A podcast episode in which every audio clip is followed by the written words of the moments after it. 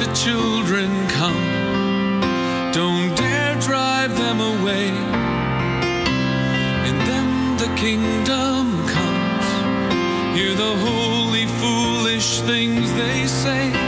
The springtime of their life decides the adults they'll become. So let the children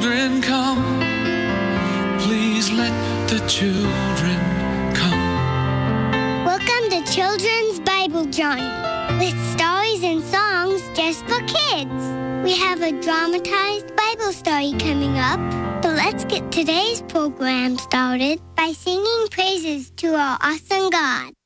R. God promises to remember me.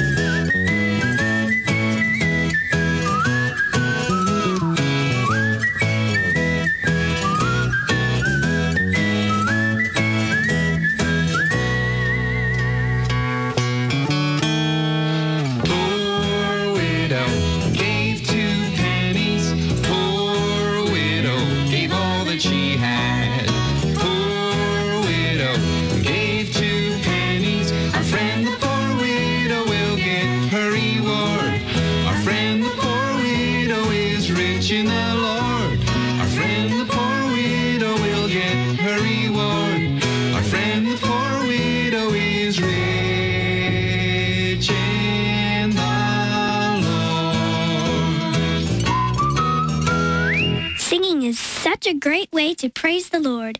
We'll do some more singing in a few minutes. Now let's get back to our continuing Bible story from the Bible in Living Sound.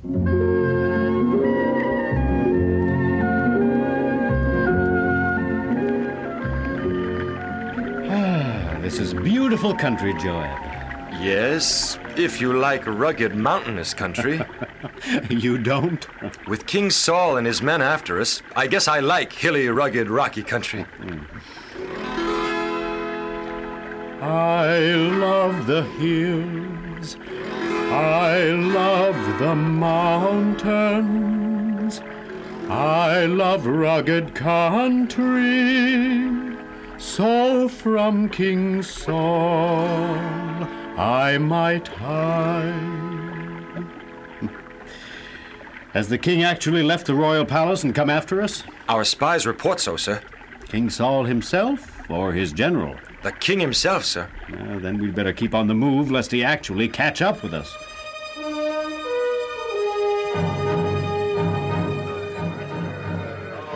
David, come quickly. One of our outpost guards approaches with a prisoner. Oh, those colors of his uniform. He must be a. Why? Why, that, that's Jonathan! Jonathan! David! Uh, oh. oh, I have had a terrible time getting here, but now that I'm here, it was worth it. Oh, it's good to see you again, my friend. I'm so happy to see you, Jonathan, and surprised. Is our place of refuge here so well known that it's possible just to walk in? Oh, no, David. It is not. Believe me, it is not. I had a hard time locating your camp. But if you can find it, so can your father, the king. Oh, he won't, David. Have no fear of that. The hand of my father Saul will not harm you. What? You will be the next king over Israel. My father knows these things, and that's why he's insane with anger and ceases not to attempt to put an end to your life. But what do the people think about it? Do they complain that the king spends more time and energy hunting me than he does fighting the enemies of Israel? Yes, but what good does it do? In his younger days, he was a good man, a good king. Power and greed and pride have made many good men travel the path of evil. But then I fear for myself that when I become king, I too will forget God and seek only power and influence. There's only one way to ensure against going on that downhill path to oblivion prayer, daily devotion, obedience to the will of God, and dependence upon the power of God. Jonathan, my friend, I love you. I respect you. You're my best friend. But never before have I realized that you were such a deep thinker. Oh, am I? You are. Ah, are you hungry, perchance? I am, but not perchance. It was destined that way. About this time, every day, I get hungry. Well, I think they have dinner about ready, so come and join us. Your Highness, dinner is served. Oh, served. gladly.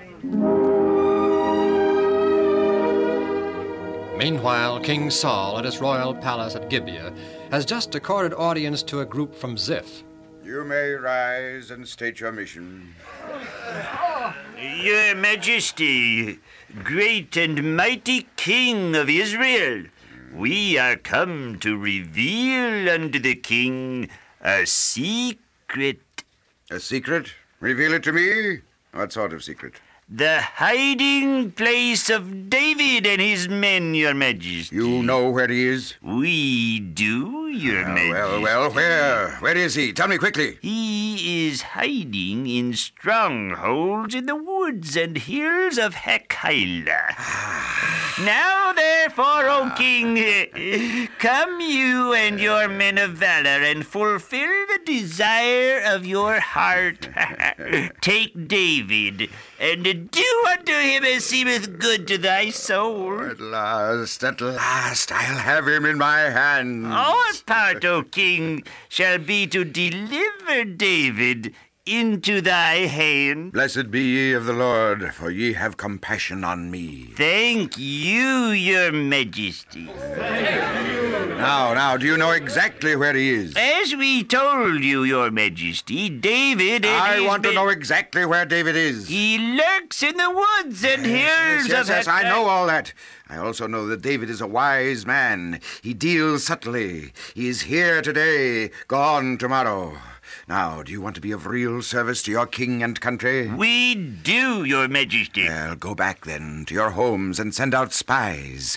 Discover David's haunts. Find out the names of those who see him and how often they see him. Take down accounts of all his hiding places.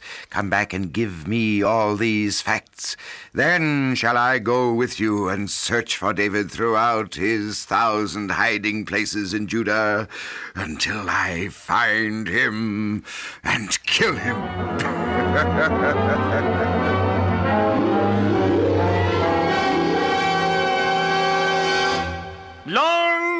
live the king. Ah, You're back, eh?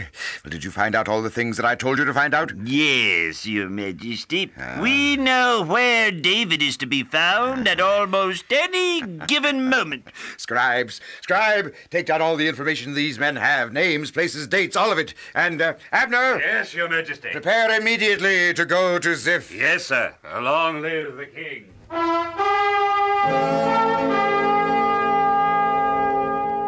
David, sir. Yes, Joab? King Saul is on his way here to capture you. Someone must have betrayed our position. Hmm, how close is King Saul? Very close, sir. He travels with a small company and swiftly. We'll move on immediately then. The king keeps after us, sir. He just won't give up. Then we'd better be on the move again. Yes, sir.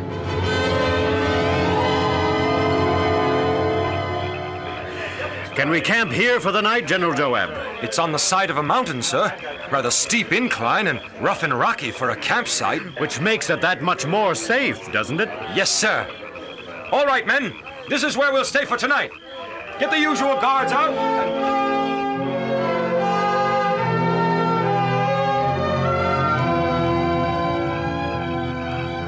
David, sir. David. David, sir. Uh, uh, Oh, what is it, Joab? We've just learned that King Saul and his men are camped on the other side of this very mountain. Hmm. What are we to do, sir? Uh, go back to sleep until morning. Yes, sir.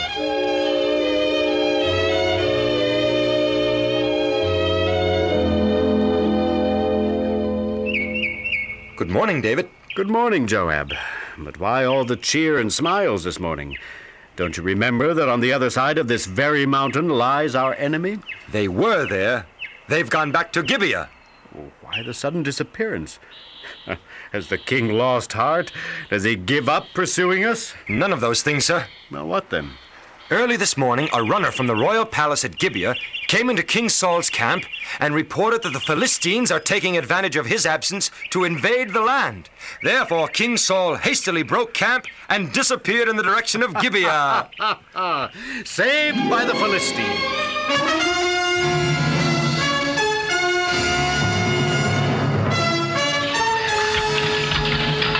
Keep after them, General. Give them not a moment's rest nor peace until they have driven them completely out of our land. Yes, your majesty.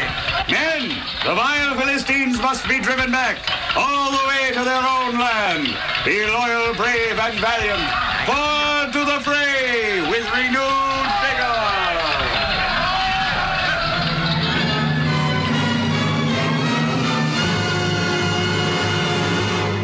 Greetings, dear.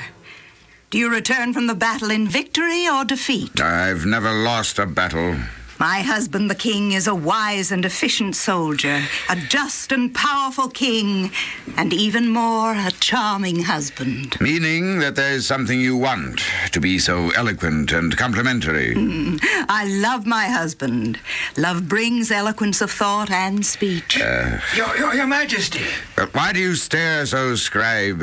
Have you never before heard a wife greeting her handsome and successful husband? Uh, there awaiteth a delegation from Engedi for an audience with His Majesty. Uh, let them wait. Uh, yes, sire. Long live the king. Now, where were we? Oh, yes, you were just saying how handsome and gifted and generous I am. So, you're from Engedi, huh? Fine. Now just state your mission briefly and be done. We thought it likely, Your Majesty, that you would care to know the present whereabouts of David and his renegades. Ah, well, it is quite likely that I would. Do you know? Yes, Your Majesty. Where? In the wilderness of Engedi, sire. General Abner, choose you 3,000 of the best men in all Israel. We will seek David among the rocks and crevices. We will find and kill David.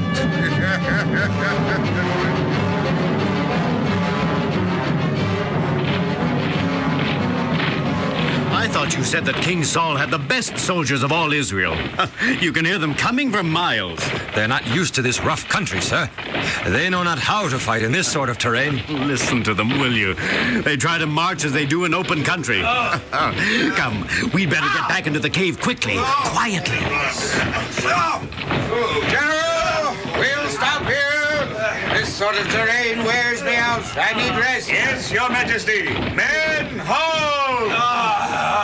General. Yes, your majesty. I see a cave over there. I'm going inside where it is cool and rest. David, sir, this is the very opportunity we've been waiting for. Opportunity we've been waiting for. Remember what the Lord said unto you? Hmm? Behold, I will deliver thine enemy Saul into thine hand, that thou mayest do to him as seemeth good unto thee. Well, he is delivered into your hands. Here, now. It would end our troubles, wouldn't it? And the troubles of all Israel, for that matter. Let me do it, sir. I want to personally end his miserable life. No, Joab, no. You want to do it? Well, I don't blame you. Joab, no one is going to harm the king. Why not? Didn't the Lord say that you could do what seemeth good to. Saul is the Lord's anointed, Joab. But, Uncle David, King Saul is the very essence of evil and wickedness. He is leading the people of Israel into paths of sin. No, He- Joab, no. I don't understand you. Just hand me your sword. Here, and it's sharp, too. What did you do? Just cut off the skirt of his robe? Uh-huh. What are you going to do with that? Hmm? It doesn't fit you. You'll see. I'd like to see the end of this mad, evil reign. Now let's get back to our hiding place.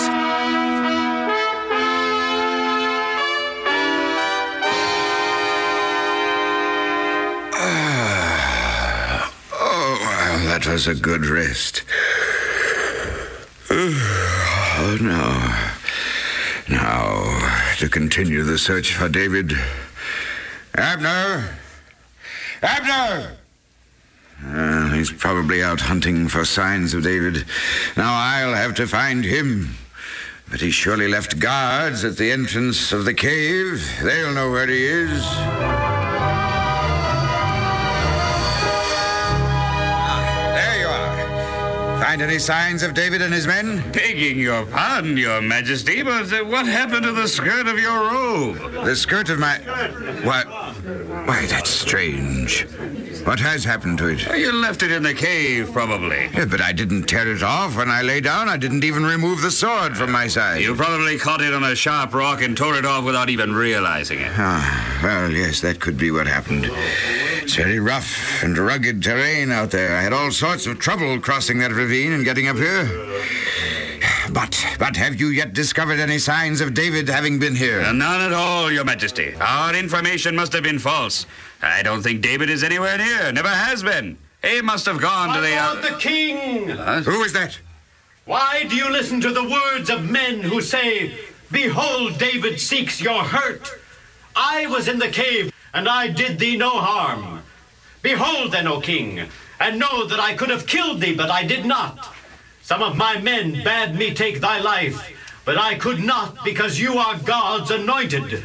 Moreover, O king, in my hand I hold the skirt from your robe, which I cut off. O king, you must know and understand that I have neither evil in my heart against you, nor have I sinned against you. Yet, O king, you hunt me constantly to take my life. May the Lord therefore be judge and give sentence between me and you, and see to it, and plead my cause, and deliver me from your hand. Is that your voice, my son David? It is, O king. Ah, you are more righteous than I, for you have repaid me good, whereas I have repaid you evil. And now, behold, I know that you shall surely be king, and that the kingdom of Israel shall be established in your hand. Swear unto me, David, my son, that you will not cut off my descendants after me, and that you will not destroy my name out of my father's house. So shall it be, O king. I swear it. Ah, now come, David, and return to the palace with me, and play on the harp that my soul may be cheered. Thank you, your majesty. But I and my men shall remain here in the wilderness.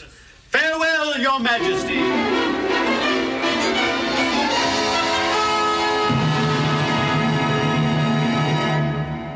We'll continue the Bible story tomorrow, and if you would like to have these stories to listen to at home, you can call the Bible in Living Sound at 1 800 634 0234.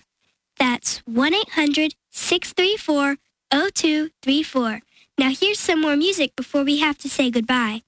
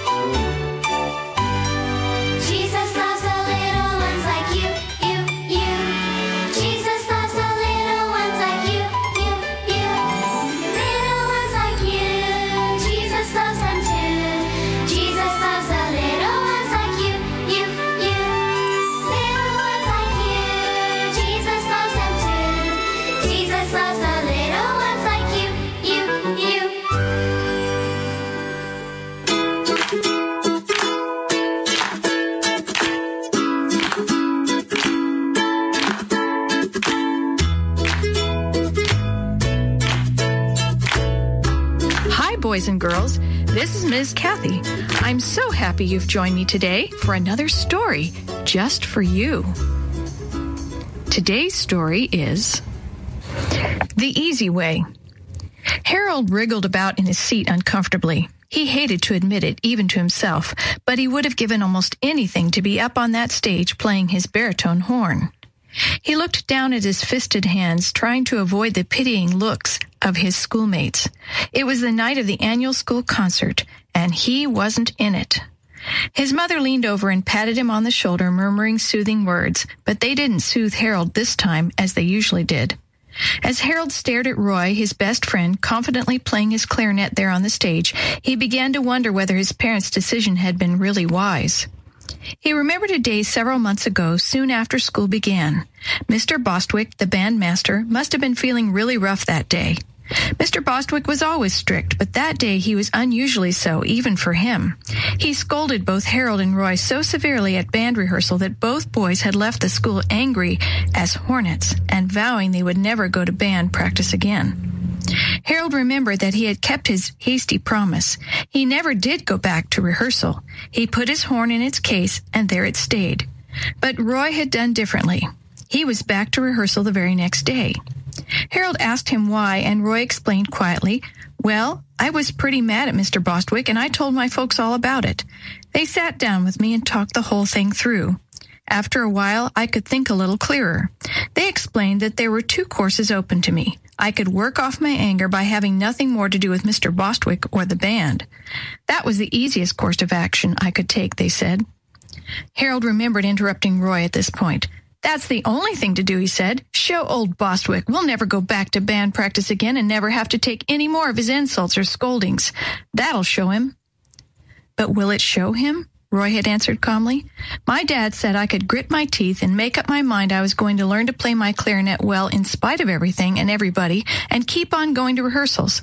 That was the other possible course. Harold remembered shrugging his shoulders. It sounds to me like you're chicken, just lying down and letting Mr. Bostwick walk all over you. Now, me, I won't stand for that sort of stuff. He can't shove me around. Harold's parents had reacted differently than Roy's. They had been indignant at the bandmaster. They had told Harold he didn't have to take such insults. So Harold hadn't gone to rehearsals anymore. Now, as Harold watched Roy play, he wondered who had been right. Suddenly, it seemed to him that Roy had gained so much and he had lost so much. His horn lay idle in a dusty case at home, while Roy shone in his hands, bringing forth beautiful music, even though he had learned under a harsh taskmaster. But maybe that is one way to learn things, Harold thought, by strict discipline and constant application to duty. The band concert was over. But while Harold was applauding heartily, he was making up his mind that if he ever had another chance, he wouldn't take the easy way out.